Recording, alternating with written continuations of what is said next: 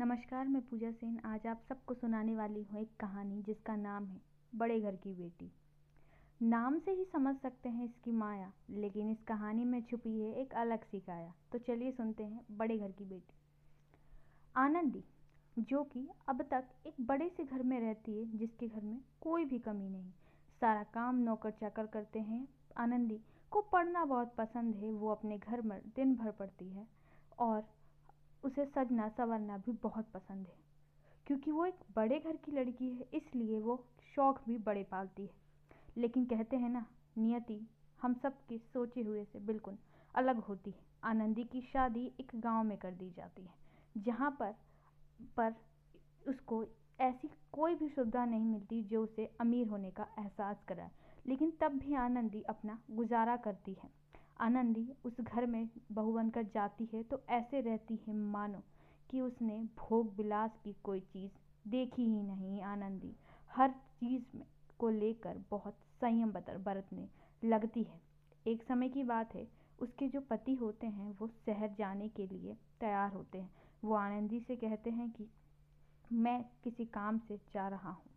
तुम कुछ समय यहाँ रहना और मेरे भाई और मेरे पिता का ख्याल रखना।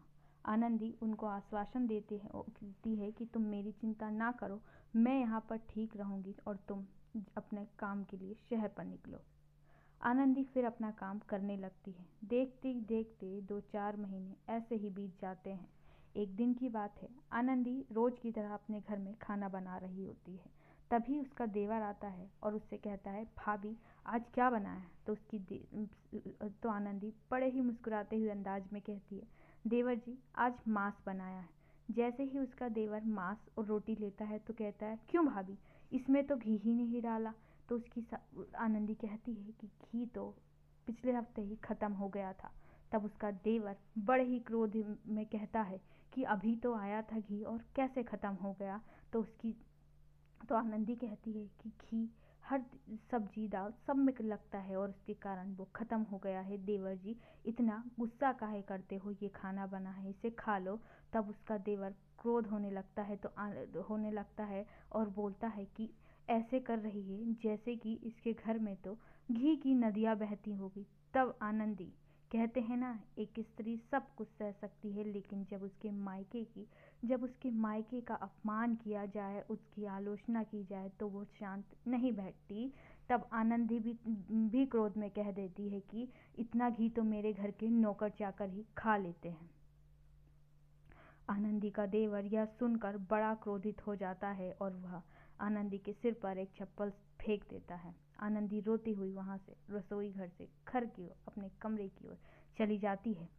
तब आनंदी का देवर अपने पिता को अपने काम को ना बताते हुए भाभी की एक दो चुगलियाँ कर कर पापा से कहता है कि, पापा, देखो, ये आनंदी अपने घर से आई है तो कितने तेवर झाड़ती है। आज ना तो इसने दाल में घी डाला और ना ही मांस में।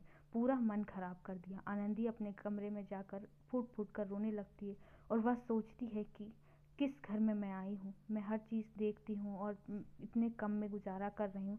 तब भी यहाँ मेरा कोई महत्व नहीं है। मेरे पति होते तो आज मेरे साथ ये सब ना होता। ऐसे ही दो तीन दिन बीत जाता है, आनंदी ना तो खाना बनाती है, ना ही खाती है। वो पानी पीकर रहती है और उसके ससुर उसके ससुर और देवर बाहर जाकर खाना, खाने लगते हैं। ऐसे ही समय बीतता है उसका पति शहर से आ जाता है। जब वो आता है तो अपने पिता के पाँव छूते हुए कहता है कि कि घर के हालात का जायज़ा लेने लगता है। उसके पिता उसके पिता एक ताना मारते हुए कहते हैं कि, बहू इतनी अच्छी होगी तो सब अच्छा ही होगा। और वो पूरी बात उल्टी सीधी बताकर उसके कान भरने लगते हैं। उसका पति क्रोधित होकर आनंदी के कमरे में जाता है और कहता है, क्यों आनंदी? तुमने इतने दिन से खाना क्यों नहीं बनाया? और उसे चिल्लाने लगता है। आनंदी क्रोध आनंदी क्रोध के साथ साथ बहुत ज़्यादा भावुक हो जाती है, वह फूट फूट कर उसके पैर के तले रोने लगती है। तब उसका पति पूछता है, क्या हुआ? तो वो पूरी बात बताती है तो बताती है कि किस तरह से मांस में घी ना डालने के कारण देवर जी ने मेरे ऊपर अपनी चप्पल फेंकी, जिसके कारण मेरे सर और मेरे हाथ में चोट आई है। मैं अब खाना नहीं बनाऊँगी, ना ही इस घर में रहूँगी। तब उसका पति बहुत ज़्यादा अपने भाई पर क्रोधित होता है और कहता है कि अगर मेरे भाई ने ये सब किया है तो हम दोनों का इस घर में गुजारा ना होगा।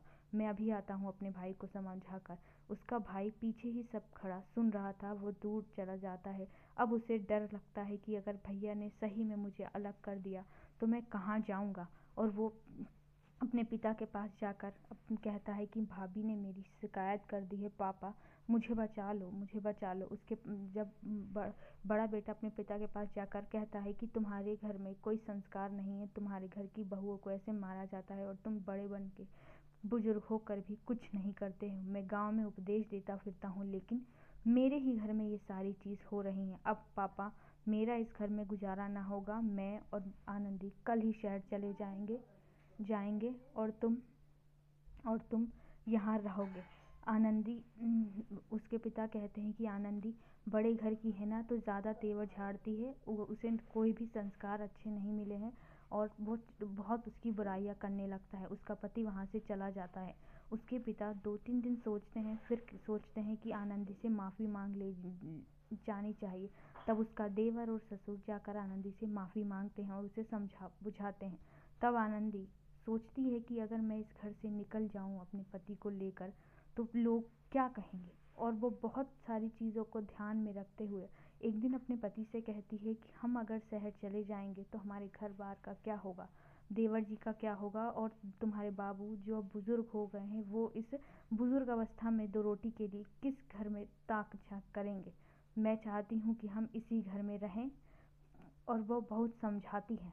उसका, समझाती है। उसका पति कुछ समय बाद उसकी बात को समझ कर साथ ही रहने लगता है।